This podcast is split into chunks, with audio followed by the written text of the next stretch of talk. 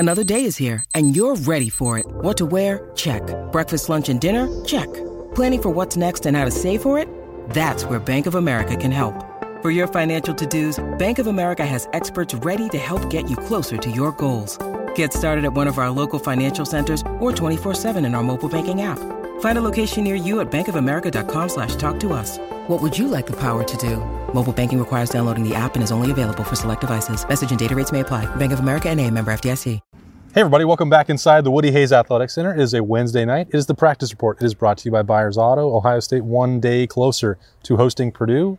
three thirty in the afternoon in the Horseshoe. A huge Big Ten game. That's Spencer Holbrook, Tim May, and Jeremy Birmingham. I am Austin Ward.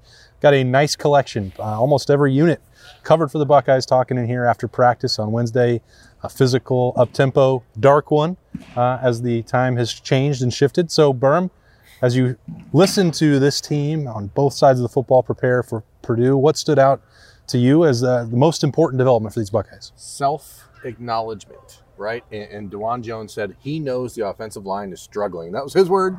I, I've been reluctant to say. He was very honest about right. a lot of things. He, uh, you know, we don't want to use the word struggling for fear of seeming like we're overreacting, but the last two weeks have been subpar. And by par, I mean what we've come to expect out of this group, not compared to the national landscape. Sure. Um, and then he primarily said, running the ball, right? And that's yeah. you know because that's about attitude. That's yeah. about running. Uh, running the ball is about wanting to be better than the guy across from you. And sometimes I think the Buckeyes know how much more talented they are. Never want to think they can just take a breath, and you really can't uh, in the Big Ten. And, and DeJuan said, "Hey, they're not giving up. They're not surrendering to the idea that they can't fix this problem." Uh, and so to me, that's the big thing. They know it's an issue, and they're working on it. Absolutely, I, I think you hit the nail on the head there. And I yes. asked DeJuan. Hmm. I asked DeJuan straight up. I said, everybody is saying that you guys are struggling. Do you see that too? And he's like, yeah, we do. We think we're struggling. But the thing that I'm taking away from this is I think Julian Fleming is – it's going to be really difficult because of the logjam that is there. But he's ready. Like, he is ready to make an impact. He, he's finally physically there. He's mentally there. I think he's as confident as he's ever been, which is weird considering how great he was in high school and how praised he was coming in here.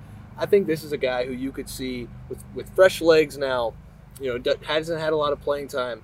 He could be one of those guys that comes in in November and makes an impact. You know, you see him all the time. You saw it in Chris Olave a couple years ago, uh, or in twenty eighteen during his freshman season. Like, there are guys who just turn it on when when they need to, and I think Julian Fleming's due. I think he's going to have a, a pretty good next few weeks. I, he, I can, I can yeah. feel it coming. He made one last week and he got he got robbed. I mean, that was a you know I don't know how I don't know how much you can slow down a replay and not see that he has control of the ball in his left hand. But I digress. Pardon the expression, Berm. I like uh, the expression. What stood out to me today, but too in the last couple of days, is these players have little reference and really don't, it doesn't seem to bother them.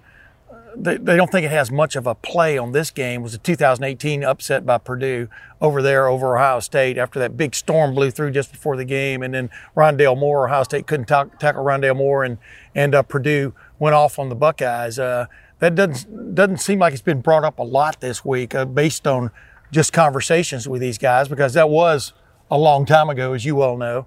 What what matters to them more is uh, the fact that this team upset Michigan State last week. Matter of fact, I'm trying to remember, was that an upset or was Michigan, was Purdue favored? But anyway, they upset Michigan State last week and beat them pretty pretty soundly when you look back on it. And so that's the team they're preparing for. I think Michigan State was a three-point favorite in that game. Yeah, if it was I remember close. I just remember being close. Correctly. But, I mean, it's kind of been amusing to – hear all the questions about yeah. twenty eighteen. That is such a long time ago, yeah. and the window for playing. Like, there are guys who were around. There are few, few guys were on that but team, but no very, one played. Very few. Like, Marcus Williamson was asked about, and he's like, "Well, I was hurt. I didn't participate. Yeah. It doesn't mean anything to me." That's a guy who was on the team. Like, the people who were key cogs in that game are not here. Yeah. The guy who was the head coach is not here. It's so far removed from that, and uh, I think. You know, I would understand why the fan base may want to take it out on Purdue and get revenge and retribution because of what was taken from Ohio State on that night pretty resoundingly um, and shockingly for those of us who were there. Yeah. But, you know, it, it doesn't have anything to do with this one. And um, I think you can put that storyline yeah. to bed. The only thing, the only thing that's, that's, that's got some symmetry there is that the fact that Purdue has to, had two big upsets so far this year, beating teams that were unbeaten, knocked them out of them beating ranks. Well, Ohio State more, doesn't have to worry about there that. There is more but. symmetry, and it's the fact that Ryan Day was calling plays for Ohio State yes, that night, yes. and the Buckeyes couldn't score in the red zone. Yes. And that has been a problem in the last couple of weeks. And so now, I mean, there is some relation to that, Purdue's defense probably has changed quite a bit in the last four years, but it hasn't changed all that much of what they do schematically. And so you you think that Ryan Day, being the offensive mind he is, should have an idea of how to approach that this this year. The quarterback situation is very similar uh, between now and twenty eighteen. Yes. This receiving core is significantly uh, higher end, uh, higher ceiling, I guess, in that group in twenty eighteen, even though that was a really obviously great group with Terry McLaurin and K J Hill and all those guys. But there is some symmetry, and Ryan Day is the one that has to have the long memory, and he does. Yeah. Now, you know, it's like I had a little thing right here screening, and you were reading the side of my head there, because that's exactly what I was just fixing to bring up. And, yeah, and the thing is, you know, we're asking the offensive linemen, you know, DeJuan Jones and Nicholas Petit-Frere tonight. I mean, uh, you know, Like you, like you talked about, there's a, uh, they have had problems running the ball recently, you know, of, of late, and it's really affecting them in the red zone more than anywhere else, in my opinion, of just not having that uh, that bite to this offense. And whether they've gotten that fixed, we're not going to know until Saturday night. But these guys, they're playing our number sixteen in the nation in the red zone, you know, stopping teams in the red zone. So uh, that's a good matchup to watch. And I think one of the bigger storylines that I asked DeJuan Jones about, and I asked Nicholas Petit-Frere, is like, how do you block Uh, George Karlaftis, one of the best defensive ends in the country? Like, it's a guy who just gets work done. And they said that Jack Sawyer's been been perfect for them. It's a, Jack Sawyer's a five-star guy who can move people, has a power rush move, but can also use the speed. I think that comparison is really interesting, because I think now that they say that, I could see Jack Sawyer in a couple years being just what George Karlaftis is. And so they've had a good look at what he's going to present to them on this offense. And so when you combine the red zone issues, trying to remedy those, and trying to block an All-American style player at defensive end, we've got a lot of concerns for this offensive line, but I think I think they're starting to take this a little more personal than they were a, a week or two ago when they started to see the struggles happen. Uh, I think they're really starting to lock in. And I think that there's a lot that you can take from that. It, the callbacks, not to twenty eighteen, but to week two for the Ohio State defense, is that, you know, these lessons for Ohio State did come in wins, but they were not enjoyable for them. They've gone through two weeks where they had to kick eight field goals. Yeah. That is not the standard for this program. It's not the standard for a team that was the number one scoring offense in the country. Um, so they did enough to win the game, and they were playing good defenses. We're not, not here to disparage Penn State and Nebraska. They played very well. But Ohio State has better personnel than both of those teams. Uh, and it, I think if they can get through a little bit of the health issues that have plagued the Ohio State offensive line, they haven't been – major things, but Thayer Munford has missed time. You've seen Nicholas Petit-Frere come out of games at times. Paris Johnson, uh, Paris Johnson we're not really sure exactly what it is that has slowed him down, but that's been going on for about a month now. Mm-hmm. And then DeJuan Jones, who had a bad, you know, sausage McMuffin on Saturday. Yep. We got to hear all about his pregame festivities, but that caused some shuffling. And I think that the issues are schematic for one, and yep. I think that Ryan Day will address that. Um, they've had to shuffle personnel, and they, they didn't have them all together a top five during the practice week leading up, and they didn't have DeJuan Jones at the start of the game on Saturday. That's for two. The chemistry has been disrupted. They haven't had a first-choice unit. And it's no excuse. Tre- TreVeyon Henderson has also been dealing with a little bit of that bruise in his knee. Again, it's November. That's going to happen. Ohio State has to get through all that, and that's what I'm to, to piggyback on Spencer there. They've now been challenged the same way the defense was in week two after two weeks of struggling. Now what are you going to do about it? Well, a remedy, by the way, he used the word remedy. I found out a remedy for nausea is uh, is ginger ale tonight. So uh, instead of Pepto you just, Bismol. You just found that out? Oh, no, I what?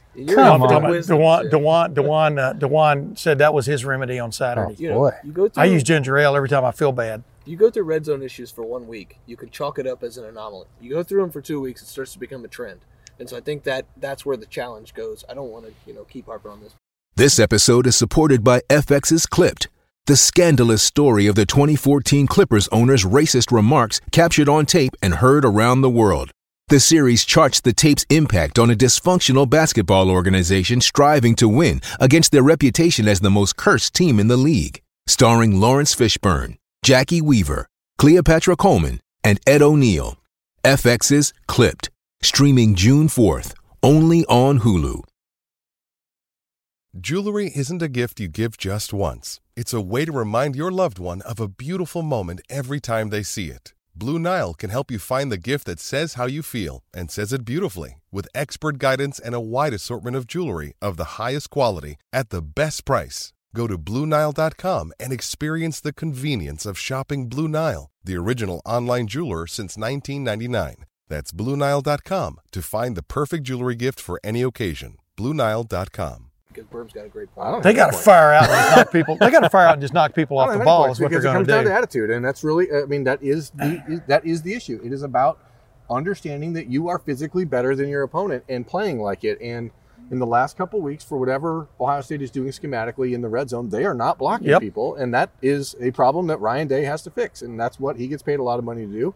And I, I think you have to just assume heading into this weekend that that's what they're spending every free minute on. Too many hits out there that they're going to line up and try to just fire off the ball, and, you know, basically get a little get, get a little bit back to more guttural uh, offense, especially when it comes to running the ball. We'll see if, in fact, that happens. But clearly teams are muddying the waters in front of them. I mean, I know that's a common term now when you, you know, when you talk about things not being clear about what you're what, what you're seeing out there. But uh, I don't, you know, with this offensive line as huge as it is and as as athletic as it is, there's no reason for them to be struggling in the red zone. And and I think that that's where they will run it. But in yeah. terms of, like, trying to be physical uh, between the twenties and for the rest of the game, I don't really see that happening for this game because Purdue is suspect in the secondary, and Ohio State still has C J Stroud at quarterback and three of the best wide receivers in the country to throw to now that Garrett Wilson will be back.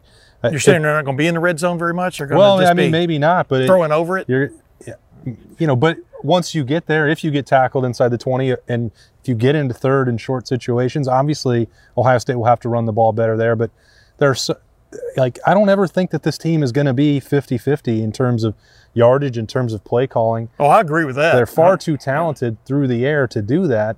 Uh, and certainly against this opponent, you know, I just don't, I don't see that as a path forward, even if they're challenging them. And I don't think that means that you go out there and have TreVeyon Henderson play seventy-one snaps and get, yeah. you know, thirty carries. That that's not good for Ohio State. That's not, you know, that's not the path forward for a team with that much talent that can exploit every secondary in the it's country. Somewhat comical. I mean, in the first six weeks of the season, we're talking about TreVeyon Henderson needs more snaps, he needs more carries, and now yeah. the last two weeks, you're like, okay, can you just give this kid a break? Yeah. Can you give this kid a break? You do have Master Teague, you do have Mayan Williams right. that are healthy and ready to go. Make C J run zone. It. Yeah. Like, Master Teague in the red zone, that is his bread and butter. So you you wonder if maybe Ohio State needs to bring him in that situation, let him be the hammer that he is. You also wonder why they're just not throwing the ball to the end zone when they're in the red zone, because that seems to but, have been yeah. a problem last week. They've just stopped doing it. And I don't this, know yeah. what's caused that. That actually this was is, a problem against Purdue in twenty eighteen, was throwing some of those yeah. screens to the sideline. This, like, yeah, this you is, have players and targets that, especially the tight end, you talk Jeremy Ruckert that Spencer wrote about on Wednesday. You've got Cade Stover playing better. Mitch Rossi we've seen get in the end zone, like throw it to the goal line. That would probably help. This is an interesting part of the season, though, because now you're getting into the point of, you know, do you want to make a point on Saturday, for example, that you can run the ball, that you can get that yard by running the ball? Because it's always important for a team to have that confidence. Flip side of that is you want to score touchdowns, whatever it takes, you know what I mean? And that's kind of what uh, I think uh, Ryan Day's going to be juggling, if in fact he has to juggle that on Saturday. I agree with everything you said about this uh, about this Purdue secondary and about any secondary Ohio State faces. Mm-hmm. They, they've got the weapons to get open against every every secondary they face, including if they get into the college football playoff. Yeah. So why mess around? Go do what you do. Yeah, I guess my final point would be, you know, the more we talk about this, the more it kind of, you know, one of the things that perked up my ears was Ryan Day said, I thought you guys were going to ask me if we were throwing the ball too far. I think, I do think there's a little bit of validity to that if you if you want to read into something about, you know, there are times where he likes to prove those points. And so you wonder, yeah. you know, is it going to be one of those things where they know they can get that on Purdue, or is it going to be one of those things where they challenge themselves and really try to run the ball? It's going to be interesting because I have no clue what they're going to do. Yeah, I don't either. Nothing matters except for walking out of there with a win on Saturday yep. and playing better. Yep. Like, it's not just win, because there is a d- d- dynamic at play here that there are people watching and evaluating th- these things totally subjectively. And you do need to put a performance together that impresses people. And Ohio State has had that five, six-week stretch where they really did that and got themselves back into the national conversation. And now you have to ascend. Last player off the field, a Wednesday tradition for the practice report, brought to you by Byers Auto. Did you catch it? Uh, no. Tommy Eichenberg, another guy we've talked to. Spencer and I, you know, watched him on Saturday up in the press box. Thought this guy's coming along pretty nicely, uh, certainly compared to where he was in September, uh, and the hand wringing about Tulsa. The guy's guy's showing up. He can hit hard. He's starting to understand the flow of the game and where he needs to be. And Ohio State needs a lot more of that. Uh, and a full game of Steel Chambers would help as well. Yeah. Uh, that should get both of those things, or could get them on Saturday at three thirty as Purdue comes into the Horseshoe. Just an absolutely huge November game to determine that Big Ten championship. We will have it covered for you, as always, at Letterman Row. That's Spencer Holbrook, Tim May, Jeremy Birmingham. I am Austin Ward. Enjoy the rest of your week. We will see you there on Saturday afternoon. Our kids have said to us since we moved to Minnesota, we are far more active than we've ever been anywhere else we've ever lived. Moving to Minnesota opened up a lot of doors for us. Just this overall sense of community, of values that, you know, Minnesotans have. It's a real accepting, loving community, especially with two young kids. See why C N B C ranks Minnesota number four best state to live and work. A great place to work, an even better place to live. Explore Minnesota dot com slash live.